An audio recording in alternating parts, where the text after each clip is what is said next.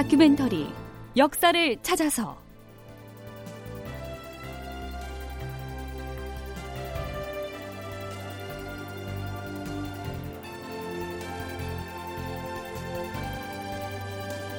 제 795편 호남 의병 깃발을 올리다. 극본 이상락 연출 최홍준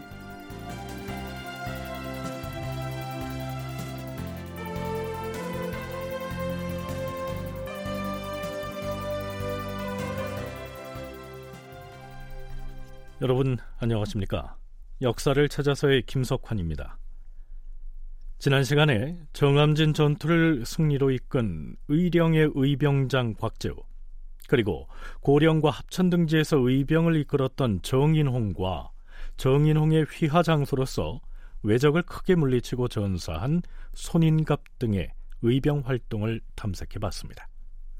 자, 그런데요.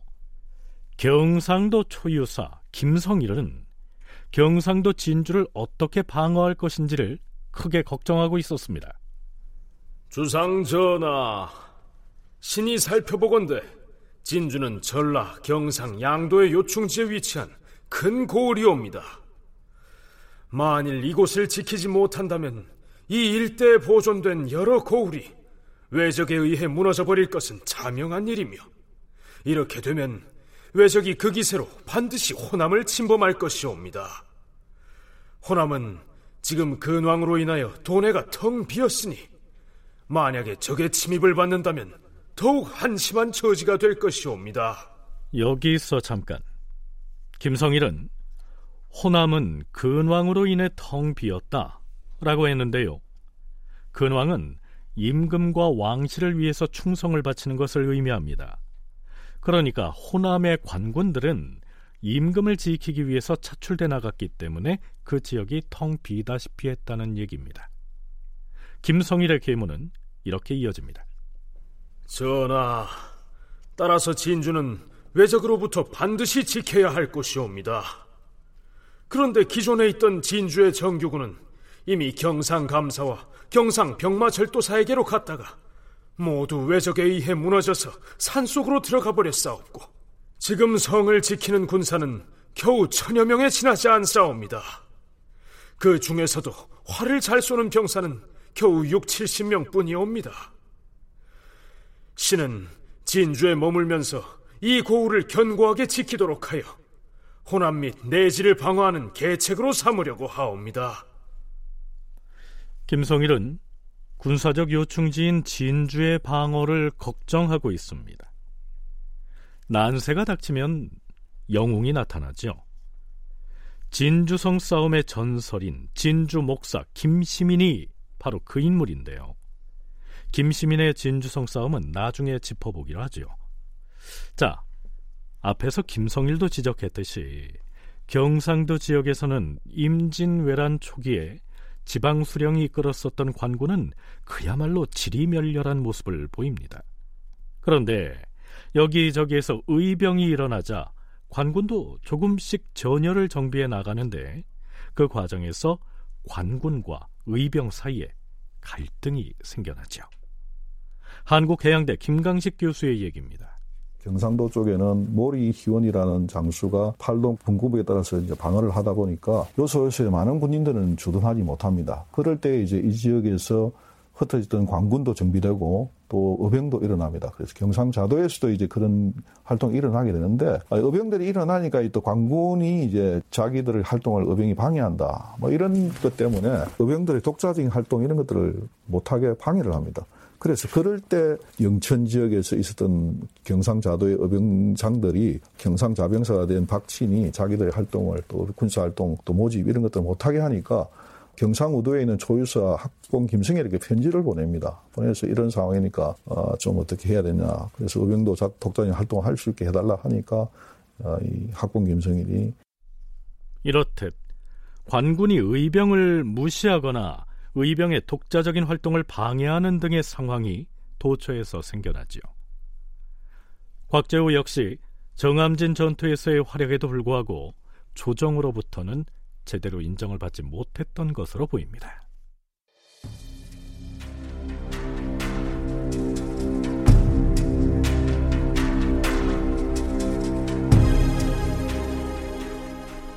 선조실록 임진년 7월 24일치 기록을 보면요. 전라도 나주에서 의병을 일으켰던 김천일이 부하 장수들을 의주 행제소에 보내서 경상도 의령의 의병장인 곽재우의 공을 인정해달라고 청했다는 내용이 올라 있습니다. 김천일은 호남에서 가장 먼저 의병을 일으킨 선비입니다. 광주 전남연구원 김만호 연구위원의 얘기입니다. 임진왜란 발발 당시에는 나주에서 살고 있었습니다. 어, 사실 좀 5월 6일에 김천일이 먼저 고경명 등에게 편지를 보내서 사실 한 차례 먼저 만나서 의병 창에 대해서 이야기를 하게 되는데요. 좀 얘기가 좀 그 서로 잘 뜻이 맞지 않아가지고 우선 먼저 김천일이 먼저 기병을 합니다. 그래서 조금 빠른 시기죠. 5월 16일에 기병을 해서 6월 3일 나주 금성관 앞에서 출정식을 하고 어, 출발하는데 그때 김천일의 의병군은 약 300명 정도밖에 안 됩니다. 그러니까 고경명군이 6천 명에 비하면 상당히 작은 수죠. 근데 좀 시점은 조금 더 이제 김천일이 좀 빠른 셈이죠. 선조실록에서는 창의사 김천일이 부하장수인 양산숙과 곽현 등에게 장계를 주어서 의주 행제소로 올려보냈다. 임금이 두 사람을 편전으로 불렀다. 자 이렇게 적고 있는데요. 여기에서 김천일을 일컬어서 창의사라고 부르고 있는 점이 눈에 띕니다. 의병장 중에서 김천일이 유일하게 창의사라는 호칭을 얻게 된 그 내력은 나중에 설명하기로 하죠. 자, 그럼 나주 의병장 김천일이 보낸 장수들이 선조와 무슨 얘기를 나누는지 어디 한번 들어볼까요? 그대들은 어느 곳에서 왔는가? 전라도 풍천에서 사마 지역에 있는 큰 나루를 건너서 이곳 의주까지 왔사옵니다. 음, 험한 도로를 거쳐서 애써 예까지 왔는데 여기서 다시 돌아갈 일이 걱정이로구나. 전하, 소신들은 어려서부터 글 읽는 것을 업으로 삼았사오나 과거에 합격하지 못한 탓으로 평소에는 용안을 배울 기회를 갖지 못하였는데 이제 이 난리 통해 전하의 용안을 대하게 되었으니 신들은 만 번 죽어도 아깝지 않사옵니다. 그대들의 의병이 천명이라 하였는가? 어찌 그리 수가 적은가? 신들이 이곳에 온 뒤로는 더 많은 군사가 모였을 것이옵니다.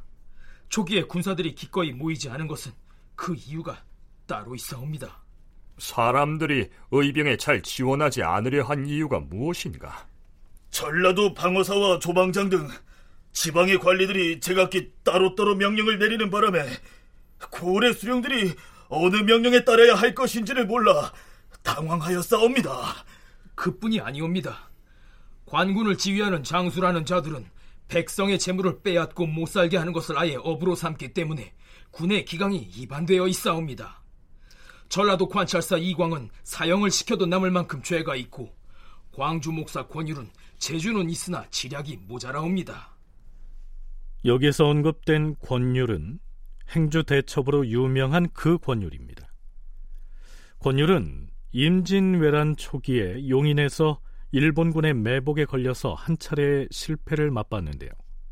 김천일의 부하들이 선조를 아련한 때가 바로 그 직후였기 때문에 이처럼 부정적으로 고하고 있는 것이죠. 그 그런데요. 선조는 전라도에서 온 의병 장수들에게 이러한 질문을 합니다. 왜 저기 전라도는 아직 침범을 하지 않았는데 무엇을 두려워해서 그러는 것인가? 글쎄요. 왜 이런 질문을 하는 것일까요? 이순신이 경상우도 앞바다에서 일본 수군을 연파해서 바닷길을 봉쇄했다는 사실은 이미 이순신이 올린 수차례의 장계를 통해 알고 있을 것이고요. 또한 내륙으로는 곽재우 등 경상도 의병들이 분연히 나서서 일본군의 호남 진출을 차단했기 때문이란 정도는 김성일의 장계를 통해서 이미 다 알고 있을 텐데 말이죠. 김천일의 부하는 선조에게 이렇게 대답합니다. 아직 전라도가 침입을 받지 않은 것은 전행이옵니다. 그러나 곧 외적이 군사를 규합하여 공격을 해올까 두렵사옵니다. 전하, 경상도 의령의 의병장 곽재우는 벼슬을 하지 않은 선비로서 군사를 크게 일으켰는데 나라와 임금에게 충성하려는 뜻은 품고 있으나 공을 바라고 의병운동을 한다는 혐의를 피하기 위하여 감히 전하께 와서 승전한 내역을 고하지 않은 것이옵니다. 곽재우의 공이 적지 않으니 주상 전하께서 특별히 그를 내리시어서 그를 격려하시옵소서. 전라도 의병장 김천일이 사람을 보내서 경상도 의병 곽재우의 공을 인정하고 격려해달라고 청했는데요. 그에 대해서 선조가 뭐라고 대답을 했는지는 기록에 보이지 않습니다. 그 대신에 선조는 김천일의 부하들에게 이렇게 말합니다. 돌아가거든 그대의 장수에게 말해서 경성을 수복하고 나서 과인을 맞이하여 돌아갈 수 있게 하라. 관군을 대신해 들고 일어난 의병의 대표에게 빨리 한양도성을 탈환한 다음 임금인 나를 좀 데려가 달라. 이렇게 말하고 있는 것이죠.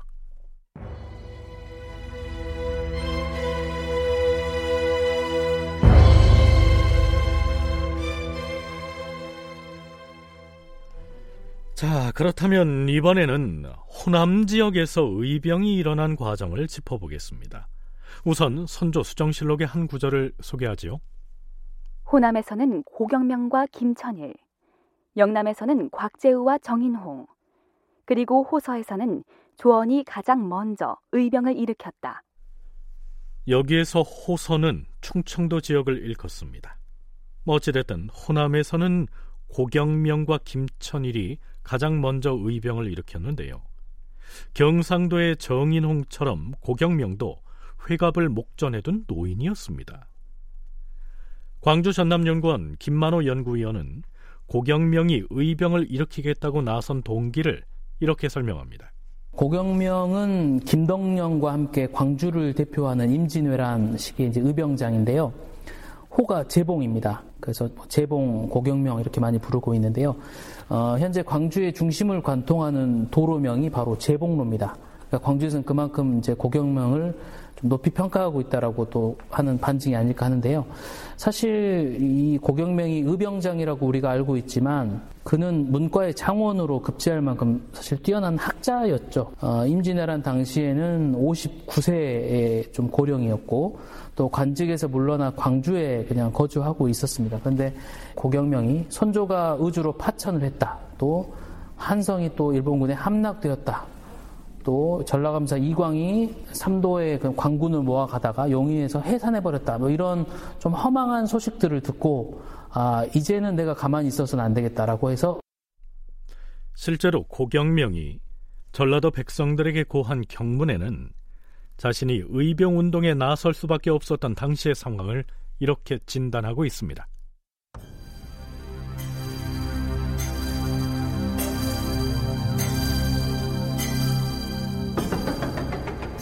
지난번에 본도의 근왕병인 관군이 금강유역에서 돌아오던 날에 첫 번째로 외적에게 패배하였고 뒤따라 도내 여러 군에서 군사를 모집하던 그 시기에 두 번째로 패배하였다.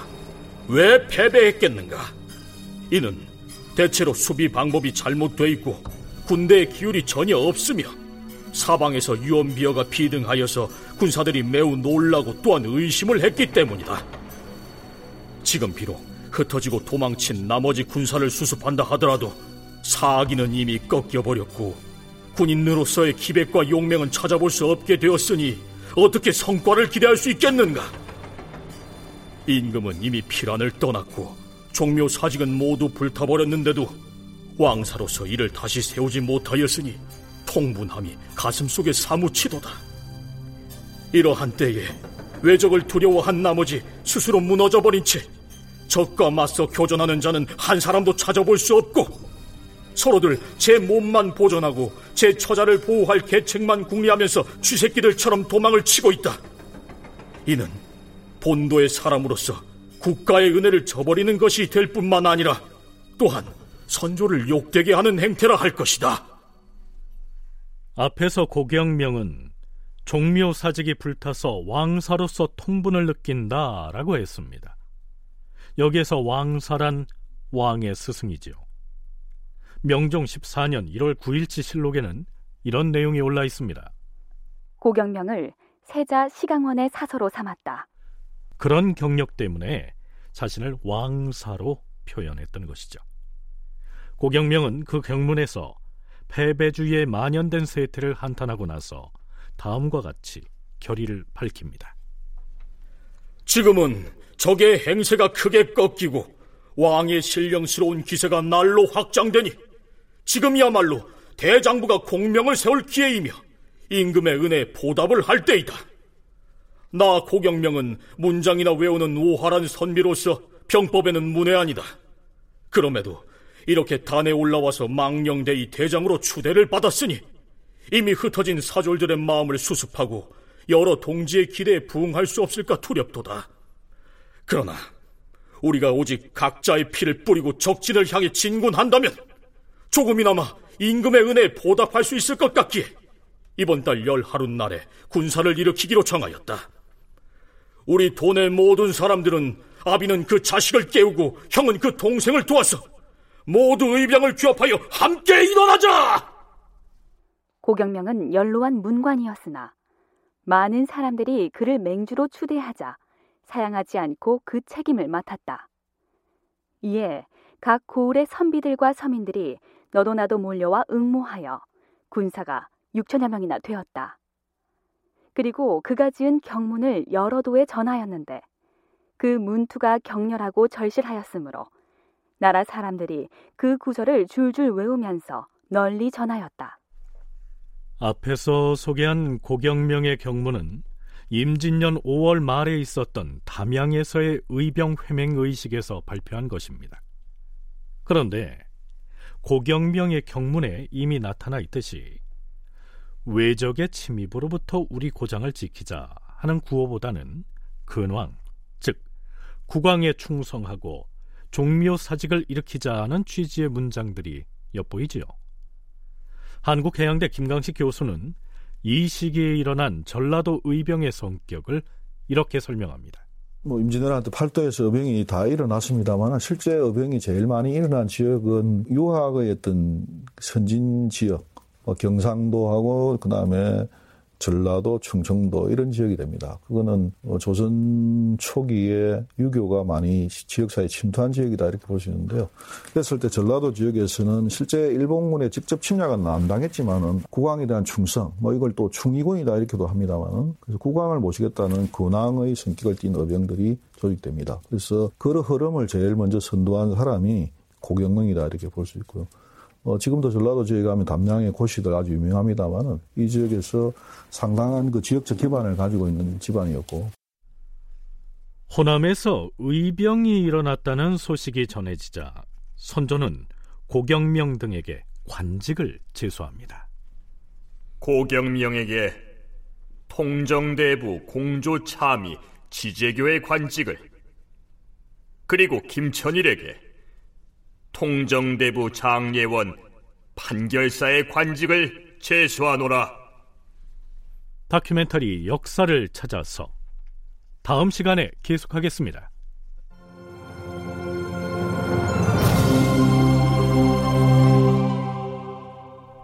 출연 석승훈, 박주광, 서정익, 송백경, 김희승, 김석환, 방시우 음악 박복규, 효과 김성필 신철승, 기술 김수희.